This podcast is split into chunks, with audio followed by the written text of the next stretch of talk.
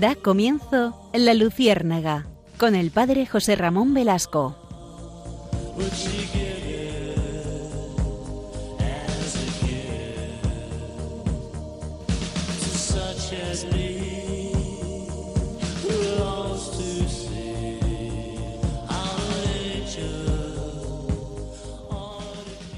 Corría el año 740 a.C. Nos encontramos precisamente en Grecia con una figura que, mm, eh, que en, la, en, la, iconografía del infantil y, en, y, en, incluso en la mitología ha estado siempre presente. Es el, el rey Midas de Frigia, que realmente existió. Realmente existió este hombre.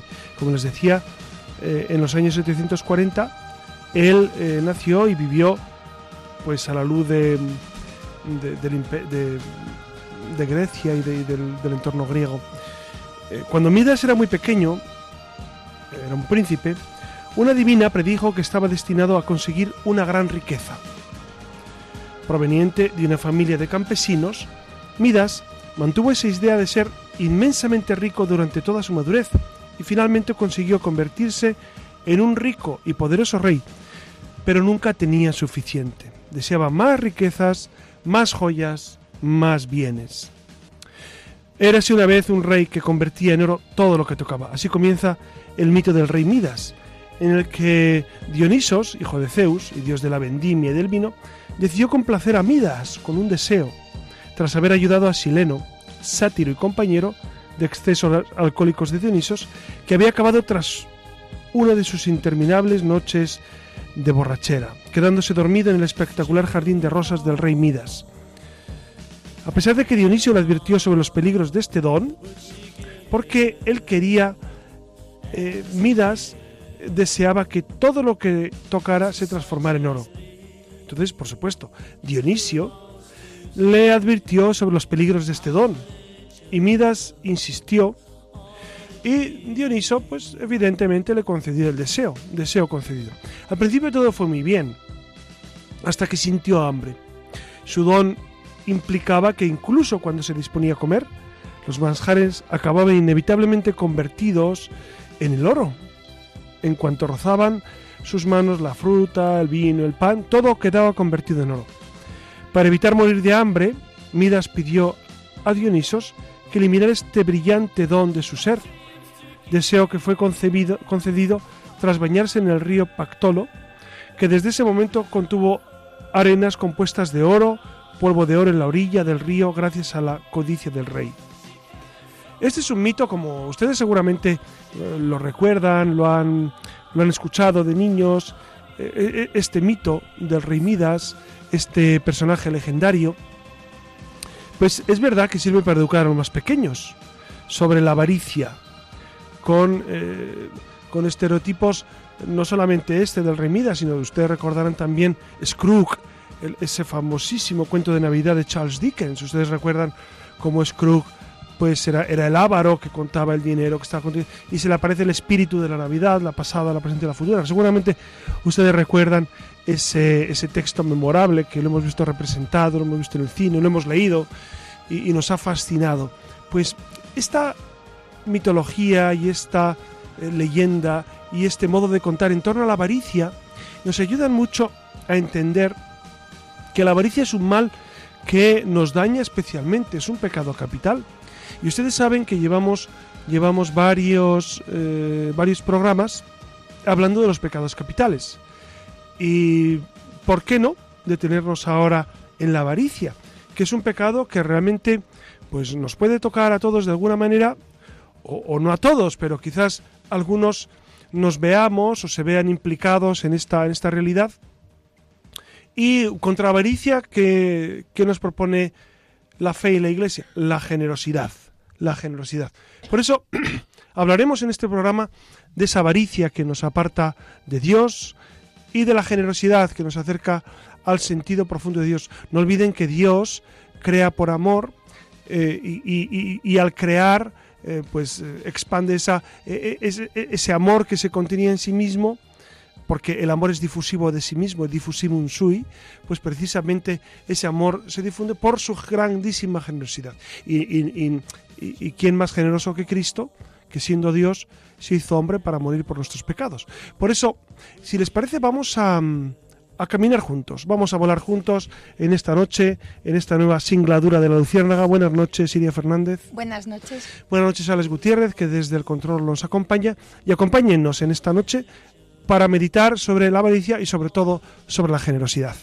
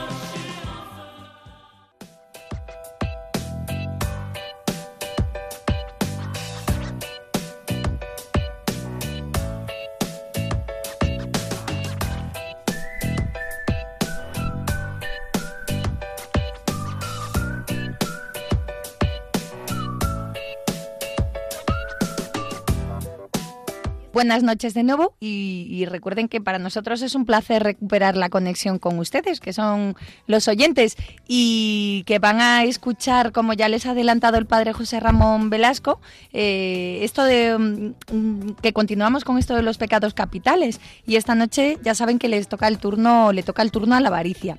Además recuerden que no está sola y que si de algo tenemos que estar orgullosos los cristianos es precisamente de, la esperanza, de la esperanza y, de la, y frente al pecado de la avaricia tenemos la virtud de la generosidad como tabla de salvación. Así que vamos a hacer un poco de memoria en esto de la avaricia y la generosidad y, y vamos a ver si continuamos con el corazón un poco más limpio, si podemos, o al menos con el ánimo de que así sea. Recuerden que los pecados capitales son aquellos a los que la naturaleza humana caída está principalmente inclinada.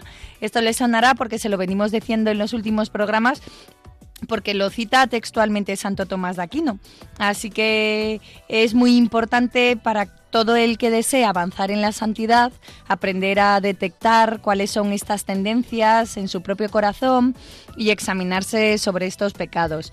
Los siete pecados capitales, recuerden que es una clasificación de, los vicios de, que, se dio en las que se dieron en las primeras enseñanzas del cristianismo.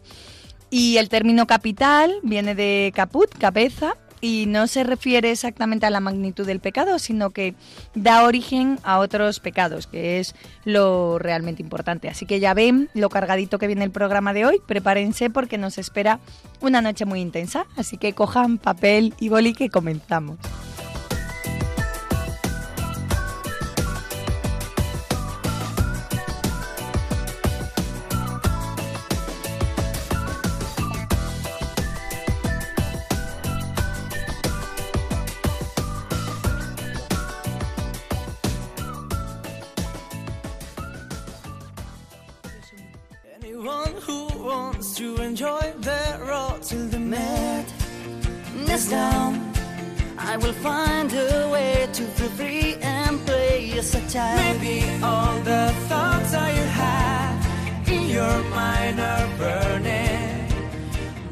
Estamos escuchando al grupo Aurin con su canción Last Night on the Earth, que trata sobre todo aquello que necesitamos expresar y que por algún motivo no hemos tenido ocasión de hacer. Precisamente de esto va nuestra siguiente sección.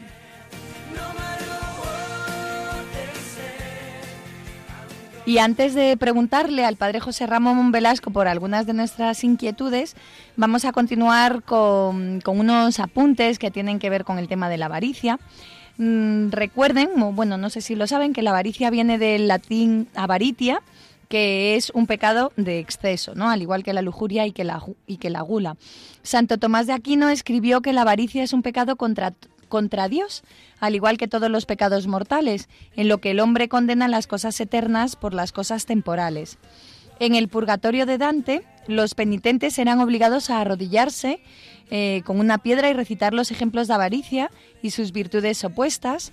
Avaricia, por tanto, es un término que, que describe y que engloba en sí otros muchos pecados que incluyen la deslealtad, la traición deliberada, especialmente para el beneficio personal, como como en el caso de dejarse sobornar, seguro que les suena, la búsqueda y acumulación de objetos, robo, asalto, especialmente con violencia, bueno, engaños, manipulación de autoridad, son algunas acciones que pueden ser inspiradas por la avaricia. Y tales actos pueden incluir además la simonía. Claro, fíjense que precisamente eh, todo lo que has dicho, Iria, pues entraña el, el, acopio. Estaba yo pensando, eh, tú has dicho al inicio que esos pecados capitales siempre pecan por, por exceso, especialmente has citado... Eh, la lujuria y la gula. La lujuria y la gula. Y yo, estaba pensando, ¿y la soberbia no es también por exceso? De, exceso de... o la vanidad pues seguramente eh, también exceso de otro tipo, es verdad, ¿no? Lo que tú dices, ese exceso de, de acopio, de, de tener para, para uno mismo una cierta satisfacción. Pero fíjense, al final ha citado Iria la simonía. La simonía es un pecado que aparece en los Hechos de los Apóstoles, de Simón el Mago. Simón el Mago era, era un personaje bien interesante porque, porque Simón el Mago quiere comprar con dinero, quiere comprar con dinero eh, los sacramentos. Y entonces, claro, este, este, este pecado está condenado desde, desde el libro de los Hechos. ¿Por qué? Porque los sacramentos son gratis, los sacramentos no, no, se pueden pagar con dinero. La gracia de Dios es absolutamente gratuita, no hay dinero para pagar eh, una, una... De hecho, hay gente que me pregunta, ¿cuánto cuesta la misa, padre? Pues mm, usted no tiene dinero para pagar una misa, tiene valor infinito porque es el sacrificio de Cristo en la cruz, es la muerte y es el memorial de la muerte y resurrección de Cristo. Es verdad que luego se da un donativo pues para ayuda de la iglesia, etcétera, que se llama el estipendio, pero mm, la simonía sería cobrar por em, por la gracia de Dios, lo cual, lo cual es, espantoso. Pero es verdad que, que, dentro de la avaricia sería eh, lo extremo, ¿no? El, extremo sería eh, además cobrar por lo sagrado. En la, Divina en la Divina Comedia, de nuevo, se encuentran los avaros y los pródigos, cuyas almas están condenadas por vicios opuestos, y su pena consiste en una continua pelea mientras arrastran esas enormes piedras que les hemos citado antes. Y, y claro, con ese efecto están chocando continuamente unos contra otros. Y precisamente esta ayudante eh, y muchos clérigos a quienes subyugó la avaricia.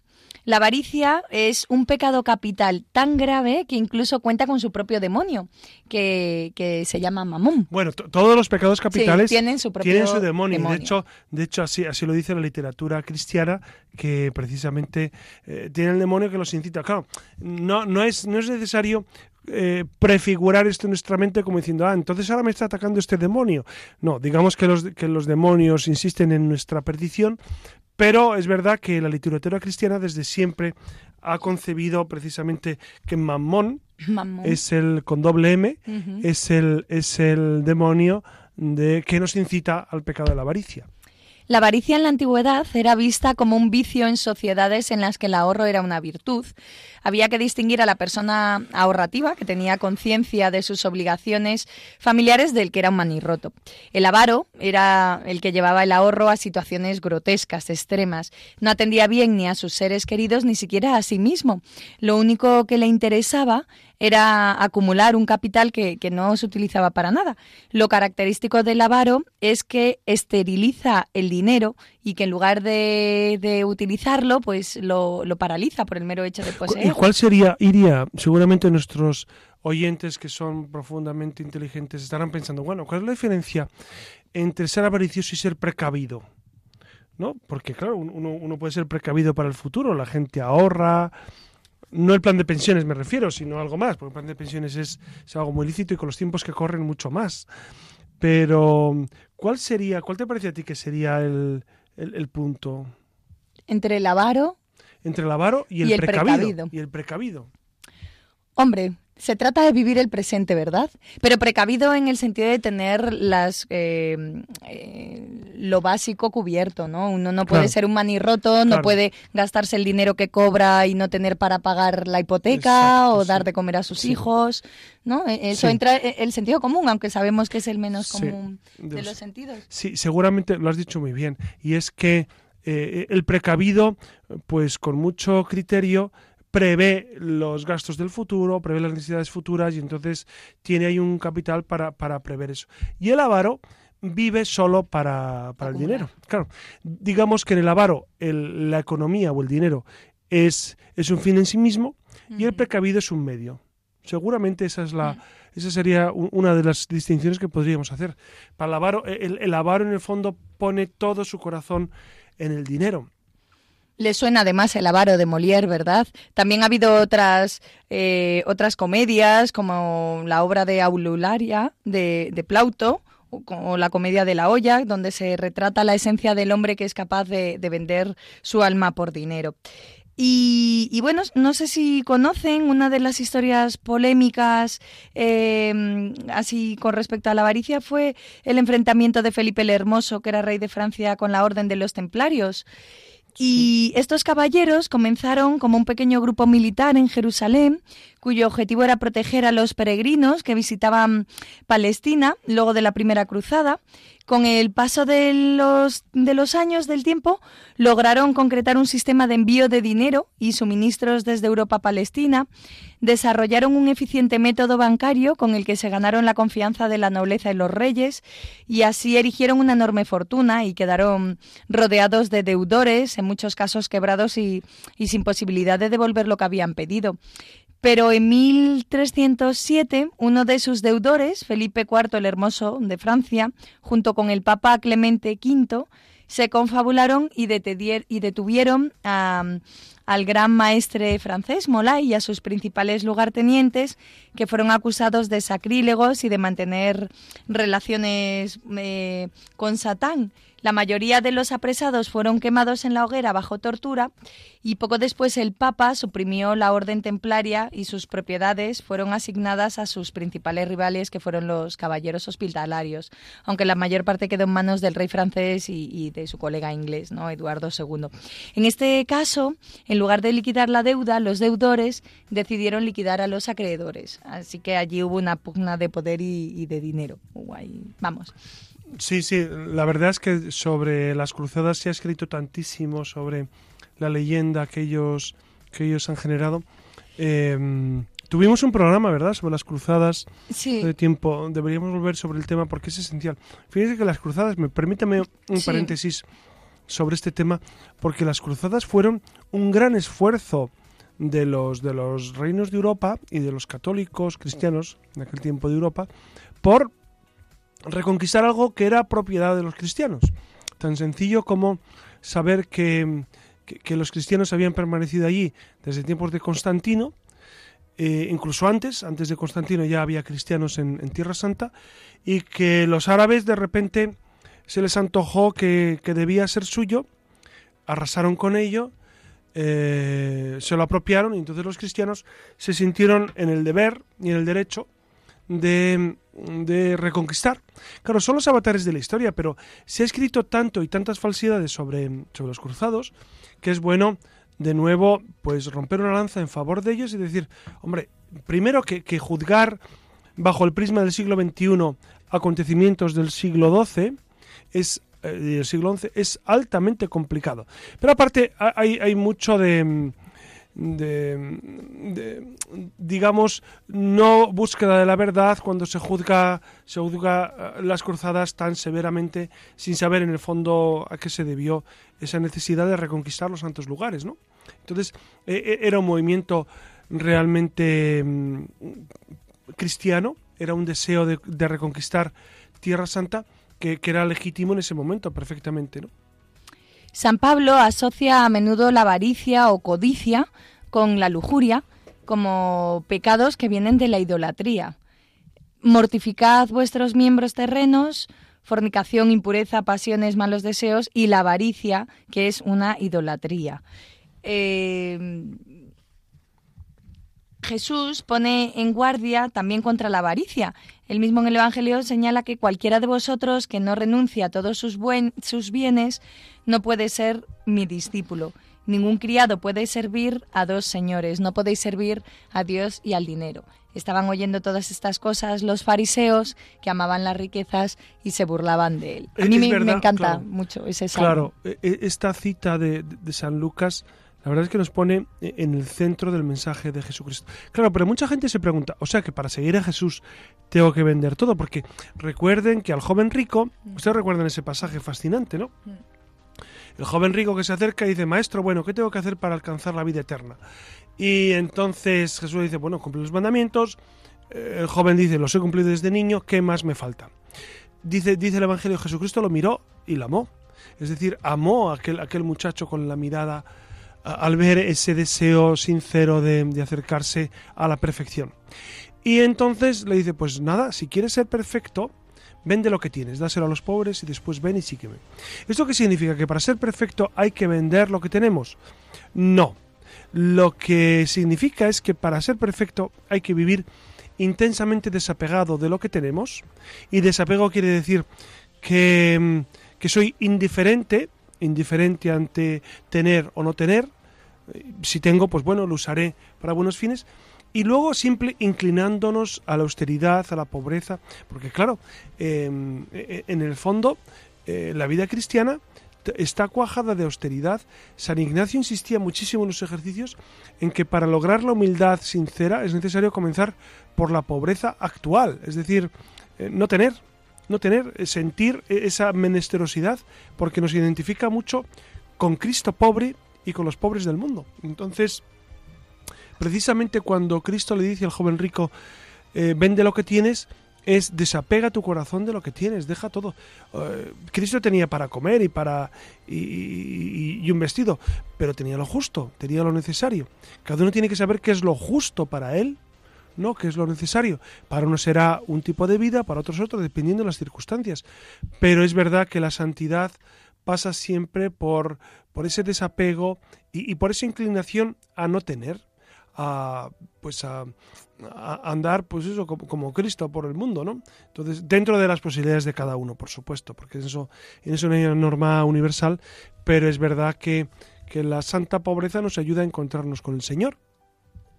La codicia, cuando es deseo desordenado de los bienes ajenos, la prohíbe el décimo mandamiento. No codiciarás nada que sea de tu prójimo o, como recoge el Deuteronomio, no desearás su casa, ni su campo, su siervo o su sierva, su buey o su asno, nada que sea de tu prójimo, ya que el décimo mandamiento se refiere a la intención de corazón. La avaricia y la codicia de los bienes ajenos son madre de muchos pecados, el robo, rapiña, fraude, eh, el dolo en los negocios, mm, adulterar mercancías, sobornos, juegos de azar también. Eh, también es causa de la retención del salario, de la injusticia en la retribución por el trabajo ajeno.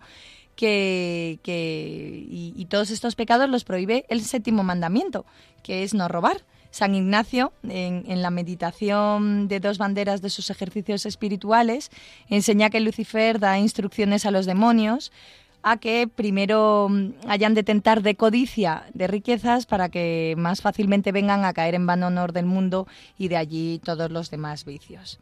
Las virtudes que se oponen a la avaricia se lo pueden imaginar, ¿no? Fundamentalmente es eh, la generosidad, pero tenemos ahí el desapego de los bienes y la austeridad, que, lo acababa de, señalar José Ramón. Estas virtudes pertenecen a la virtud de la templanza. La austeridad y el desapego liberan interiormente de la esclavitud de los deseos frente a los bienes de este mundo y también se oponen a la avaricia, la generosidad y la beneficencia que se manifiestan pues en ejemplos como el de dar limosna, ¿no? ser caritativo. Fíjense que, en la iglesia eh, hay, un mandamiento de la ley de la iglesia que es el quinto, que es ayudar a la iglesia en sus necesidades. Fíjense que se obliga bajo grave. Le, recuerdo los mandamientos de la iglesia, son los cinco, ¿no? Ahora pensaba José Ramón que si, que si en los confesionarios se oye mucho confesarse de eso. Ahora que, vamos, lo he pensado fundamentalmente por quizás, mí. Quizás no, no, no lo sé, no lo sé. No podría afirmar a favor o en contra. Pero usted recuerda los cinco mandamientos de, de, de la iglesia, ¿no?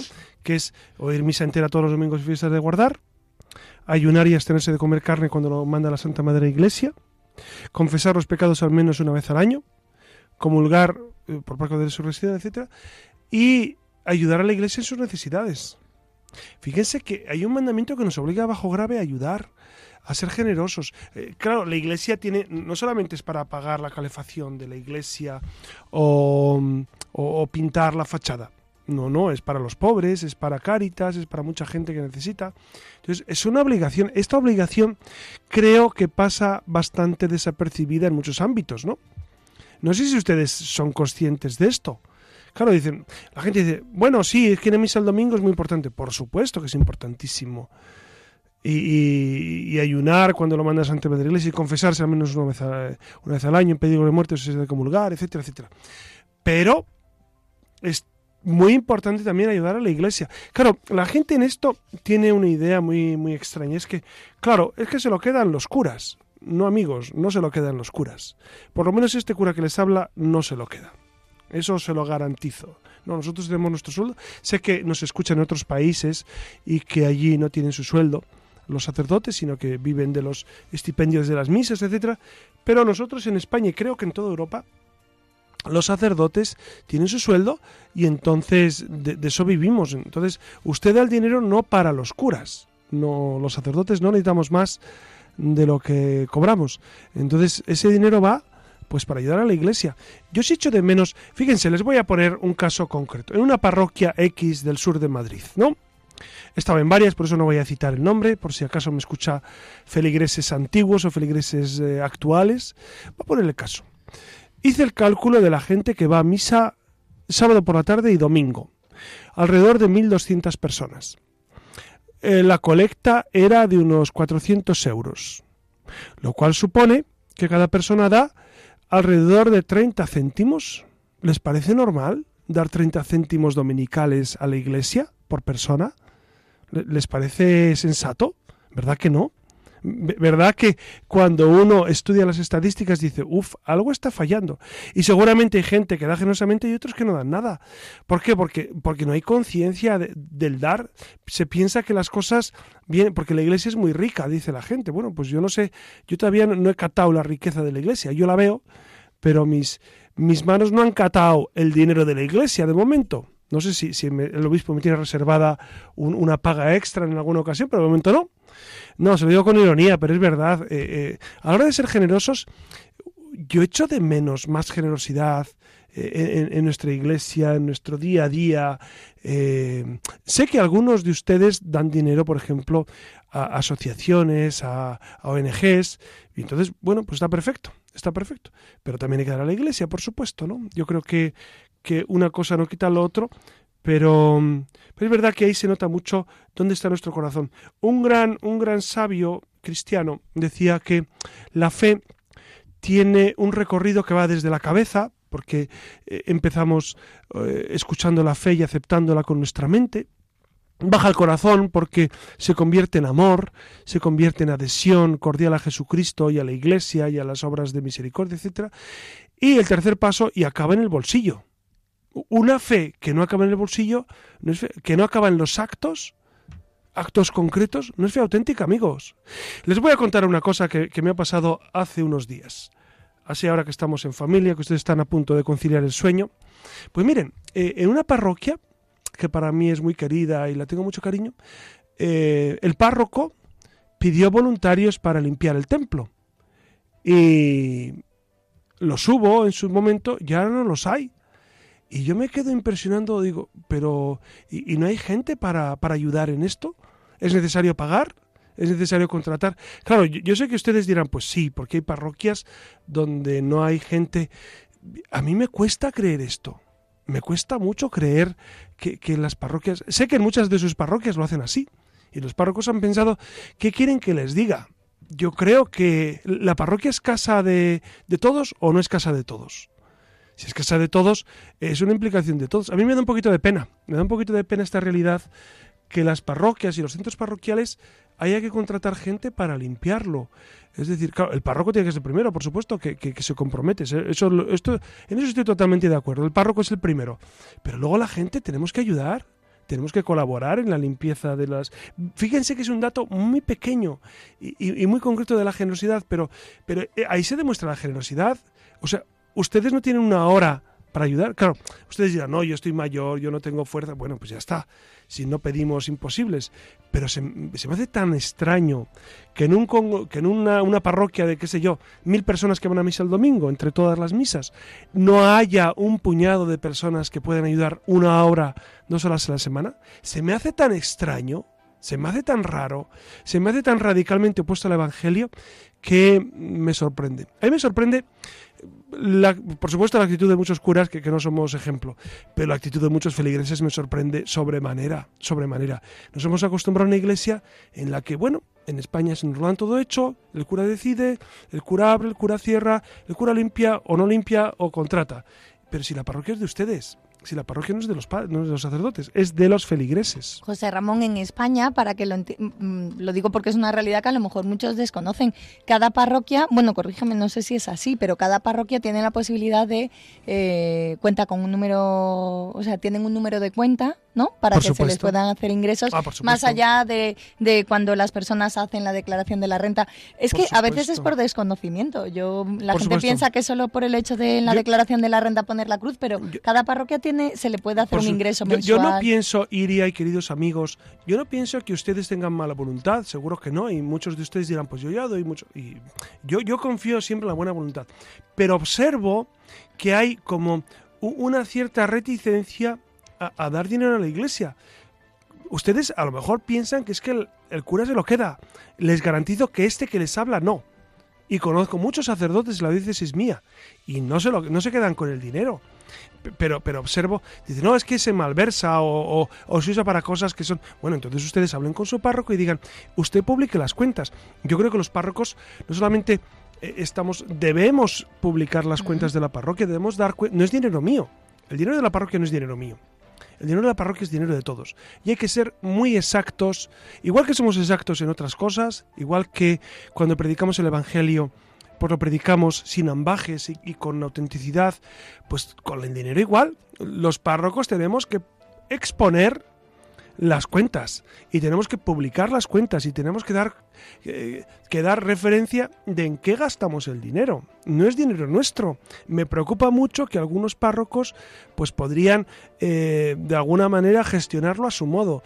No está bien, no está bien. estamos hechos para, para vivir una autenticidad en esto, ¿no? Yo creo que es, es, un, es un date, es un detalle. No, es lo, eh, lo más importante de la parroquia es si, si la colecta. No, no, no, no amigos, no, no amigos. Pero denota mucho denota mucho de cómo está el corazón de la gente, eh, cuánto a usted le supone colaborar con la parroquia, ¿no? Económicamente.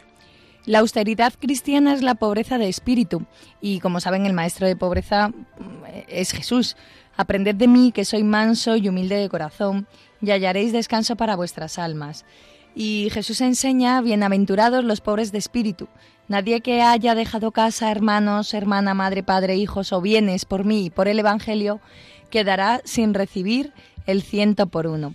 Jesús nos enseña con su ejemplo, y no solo con sus palabras, el desapego, que es la actitud contraria a la avaricia, y su desapego es tan radical y profundo que es también desapego de sí mismo y de la gloria que tiene junto al Padre. Pero este desapego solo se explica por, por ese gran amor, no, no su gloria, sino la gloria de Dios Padre. José Ramón, quizás eh, es una pregunta muy, muy osada y seguro que, que más de uno de nuestros oyentes se lo estará planteando, pero ¿qué es lo que motiva al hombre? Que lo tiene todo, que tiene a, querer tener pues, más. Eh, no, es, eh, pues es evidente. que hemos dicho. Claro, claro. Eh, yo, creo que la respuesta es muy sencilla. ¿Qué le motiva? Pues que no tiene lo fundamental. Cuando no tienes a Dios, eh, eres un pozo sin fondo. Eres un pozo sin fondo que nada ni nadie te puede satisfacer. Pero esto lo dijo San Agustín en el siglo V y, lo dijo nuestro Señor en el Evangelio y lo dijeron los epicúreos unos años antes de nuestro Señor. Es decir, eh, nuestro corazón esté inquieto hasta que descanse en Dios. Entonces, si usted no tiene a Dios, no se preocupe, que usted puede tener todo el dinero del mundo y no será feliz. A mí me impresionó hace como 20 años, me acaba de ordenar, y un hombre de 30, creo que tenía 36, 37 años, pues un triunfador, un hombre que tenía una superempresa en, eh, en Madrid, tenía pues una familia lindísima con su mujer, sus, hijos, sus hijos súper inteligentes, con un exitazo en el colegio, etcétera, y estaba deprimido. Y entonces vino a hablar conmigo un buen día. Me dijo, no, pues es que estoy... Digo, pero ¿cómo puedo estar deprimido si, si él rezaba también, él, vivía su fe, la misa dominical, etcétera, y te lo tenía todo? Digo, pero ¿cómo puedes estar mm, triste con todo lo que tienes? Y dice, no, es que estoy como deprimido. Claro, y, después de preguntarle, de hablar mucho, descubrí que tenía la depresión del éxito. Es decir, que, el éxito humano, al final, si no tienes a Dios, te deja absolutamente vacío, porque había logrado todas las cotas que él esperaba conseguir, ¿no? Se había casado, había tenido una familia, había tenido un éxito en la empresa muy grande, era un hombre que facturaba millones de euros. Entonces, humanamente lo tenía todo. Ya había conseguido todos los topes, los límites que se había propuesto. Pero amigo, si es que nuestra vida no está para hacer dinero, nuestra vida está para amar a Dios, servir a Dios y después con el dinero servir a los demás. Entonces, claro, somos como, como pozos sin fondo. Ningún dinero es suficiente para ser felices. Y entonces yo observo que, que, la gente, que muchas personas, pues aspiran siempre a tener más. Y tienen su casa y aspiran a tener una casa en la playa. Y tienen sus hijos eh, pues eh, en tal circunstancia y quieren que tengan siempre más. Y, y, ese más, más materia, pues al final te ahoga y, y no te satisface y acabas profundamente frustrado. Veo mucha gente frustrada porque el ambiente económico te frustra. Tenemos experiencia, Aire y yo, tenemos, y, muchos de la Asociación Pan de Vida para Nicaragua, trabajamos en Nicaragua, tenemos ahí un comedor, una, una guardería y un colegio. Y la verdad es que a mí me impresiona mucho cómo la gente con eh, el 10% de lo que tenemos aquí vive con una gran paz y una gran felicidad. ¿no? Y tiene el 10% de lo que tenemos aquí. Y pasan necesidades. Entonces, claro, ¿qué, ha ocurrido? En, y tiene más fe, claro. Es gente con mucha más fe que nosotros. ¿Qué ha ocurrido con la economía aquí? Con el estatus, pues que ha ahogado la fe y que aquí tenemos económicamente muchos avances, tenemos grandes, eh, eh, grandes modos de vida, pero no tenemos fe, queridos amigos, nos falta una fe sencilla, una fe del día a día, una fe que nos mueva a ayudar. Claro, España o usted que tiene posibles, ¿para qué Dios le ha dado eso? Para ayudar a otros. Dios nos ha dado cualidades, Dios nos ha dado dinero, Dios nos ha dado posibles para servir a otros, no lo olviden. Dios nos va a pedir cuentas, claro. Nos va a preguntar, oye, ¿y con lo que yo te di qué hiciste con ello? Con tu inteligencia, con tus capacidades, con tu salud, con tu dinero, ¿qué hiciste con ello? Nos va a pedir cuentas, queridos, ¿no? No podemos pasar de soslayo por, por, por, estas cuestiones diciendo, bueno, pues en el fondo a mí me ha tocado vivir bien, en, en, en, en, este ambiente donde todo se me da y donde cada vez tengo más, y a otros pobres, pues nada. Santo Tomás dice una cosa muy interesante. Dice, en extrema necesidad todas las cosas son comunes. Claro. Y hay gente que pasa extrema necesidad eh, en el mundo. Bueno, aquí, aquí en España también, y en Caritas tenemos eh, centenares de familias a las cuales ayudamos, pero en el resto del mundo también hay muchísimas necesidades. Entonces, estamos ahí haciendo acopio de cosas. Claro, hay un problema, seguramente que, que, ustedes descubrirán, y es nuestra falta de confianza en el Señor. Claro, si confiáramos más en Dios, pues evidentemente nos desapegaríamos. Claro, ¿por qué hacemos acopio de cosas? ¿Y por qué queremos más y más y más? Porque no confiamos en la providencia, porque la providencia no, nos está de alguna manera constriñendo. Eh, he tenido hace poco una experiencia con un, eh, en un convento de, de carmelitas descalzas, ¿no?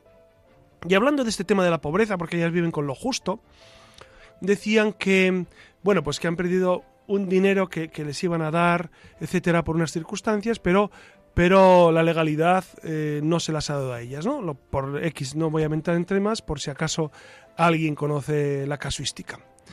Y claro, y, y, hablando de este tema, porque iban a recibir ese dinero y no lo van a recibir, ellas me decían, y bueno, pues por algo será, seguramente no nos iba a hacer bien. Y es verdad, cuando el dinero se mete en conventos, en comunidades, eh, en, nuestra vida, qué peligroso se torna, qué difícil es compaginar Dios con el dinero, qué complicado. Qué complicado. Por eso, eh, cuando vienen épocas de austeridad y épocas de, de, tener justo, bendigamos al Señor. Yo no, yo no estoy haciendo una apología de la pobreza, una apología de la menesterosidad, sino eh, una defensa profunda de poner a Cristo como centro de su vida. Y todas las demás cosas, pues claro que son necesarias. Pero es que si pone nuestro corazón en ellas, incluso gente mayor, me van a perdonar los mayores, ¿no? En, en, esta ocasión, porque hay gente mayor que pone su corazón en el dinero. Y uno piensa, pero si tienes 80 años, ¿dónde vas? ¿Dónde vas? Pon tu corazón en el Señor. Pon tu corazón en el Señor, déjate del futuro. ¿Qué, cuál futuro? ¿Tu futuro es Dios? Entonces déjate de, de, de es que el futuro para los nietos o para no sé quién, pero, pero señora, señor, piense que Dios le va a pedir cuenta de, de cómo ha empleado sus, sus bienes. Entonces, de esto que no se habla nunca, y que, y que este discurso seguramente ustedes no lo han escuchado en muchas ocasiones, pues es necesario recordarlo, es necesario que nuestra vida está en Dios. Y entonces, ¿que tiene usted dinero? Pues bendito sea Dios, dele gracias a Dios. Que tiene usted posibles, tiene usted una buena casa, tiene usted posibilidades económicas de cualquier tipo, bendito sea Dios. La siguiente pregunta es, después de dar gracias, es, ¿y qué hago yo con eso? ¿A quién ayudo? Eh, ¿Invierto en los pobres?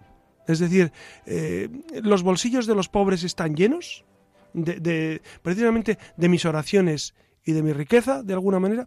Esa es la pregunta. Por eso, ante esa pregunta de, la insatisfacción que me hacía Siria, pues es verdad que con dinero, eh, el dinero es absolutamente insatisfactorio.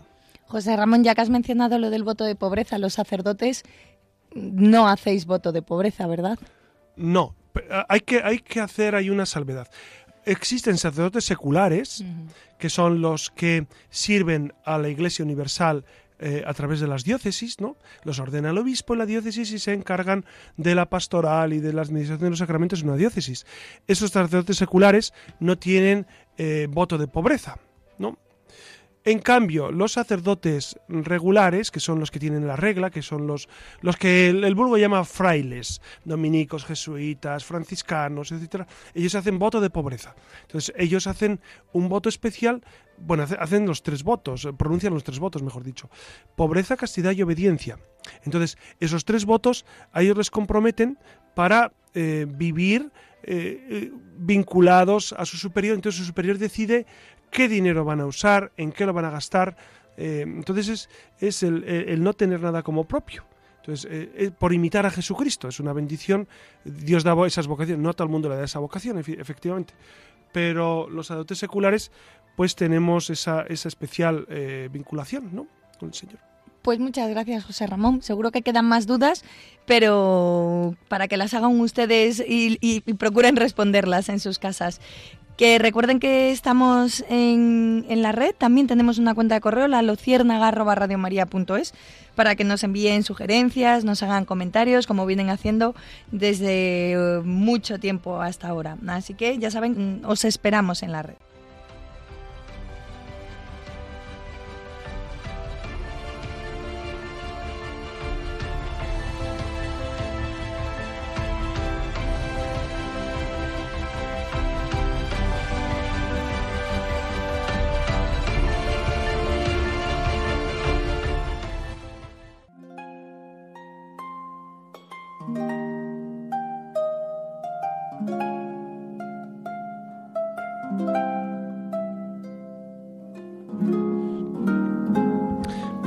En 1152 hubo una gran carestía en Roma y el pueblo pasaba hambre. El pan estaba tan escaso que el que no se apresuraba a proveerse de la mañana corría el riesgo de quedarse sin él. Y San Felipe se encontraba en San Jerónimo de la Caridad una capilla y asilo sacerdotal con otros sacerdotes y algún laico. Una señora piadosa, sabiendo que el santo estaba reducido a tal estado de miseria de no poder ni siquiera proveerse de pan, le llevó un regalo y le, le llevó de regalo seis grandes piezas de pan. Semejante provisión le podía bastar para algunos días, pero Felipe, viendo a un sacerdote español en grave necesidad, se lo regaló, sin quedarse ni siquiera con una. Próspero Crivelli, su penitente, le hizo la observación de que habría podido al menos ser un poco previsor. Pero San Felipe repuso, ¿qué quieres? Ese pobre sacerdote es forastero y no encontraría fácilmente almas generosas. Aquel día Felipe, por almuerzo y cena, se contentó con unas pocas aceitunas, pero él bien podía decir con Jesús, mi, alimento es hacer la voluntad de Él, que me ha enviado. Fíjense, es un testimonio de San Felipe Neri, de esa generosidad que, a él le desbordaba, que salía por sus poros y continuamente continuamente estaba, estaba pendiente de, de, los demás, estaba pendiente de cómo podía ayudar a los demás. Pensemos que mm, precisamente esta es la actitud de, de, quien está continuamente pensando qué más puede hacer por los demás. Y estos santos, como San Felipe Neri, nos animan a vivir intensamente esa generosidad. Hay una anécdota que, que leí hace, hace unos años que a mí siempre me impresionó y que se la voy a contar. Es, se titula esta anécdota o esta leyenda El Círculo del 99. Había un rey que eh, tenía un, un súbdito que era muy feliz, muy feliz, y entonces el rey estaba intrigado pensando eh, cómo era posible que aquel hombre fuera tan feliz. Y entonces le llamó a, su, a, su, a, su, canciller y le preguntó, ¿cómo es posible que, que este súbdito sea tan feliz?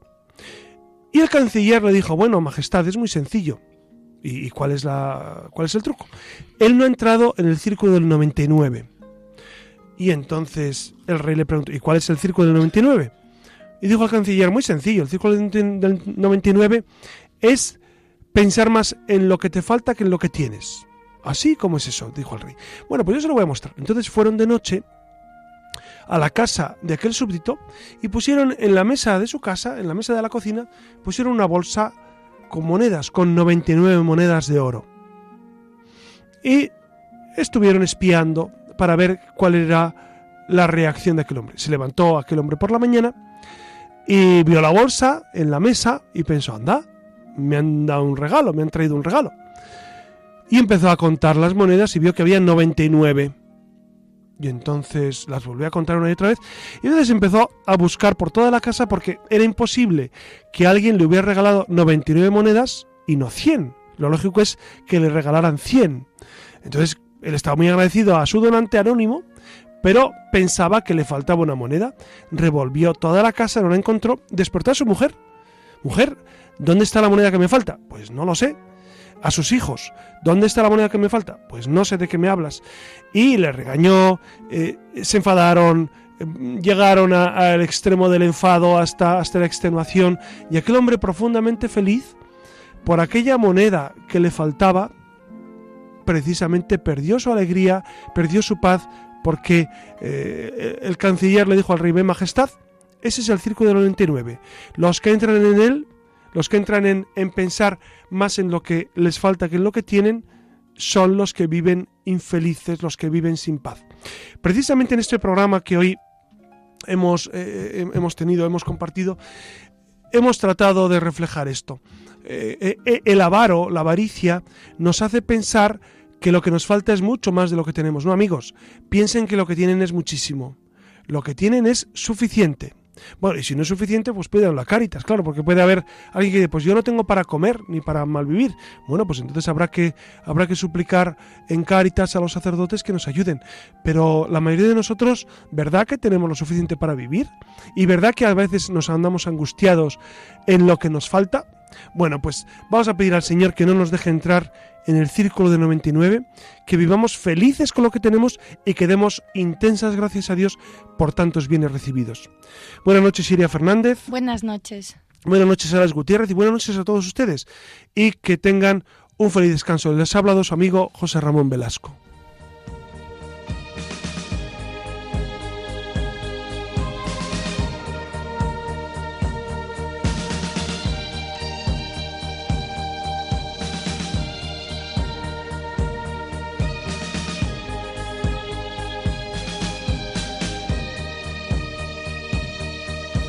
Han escuchado en Radio María La Luciérnaga con el padre José Ramón Velasco.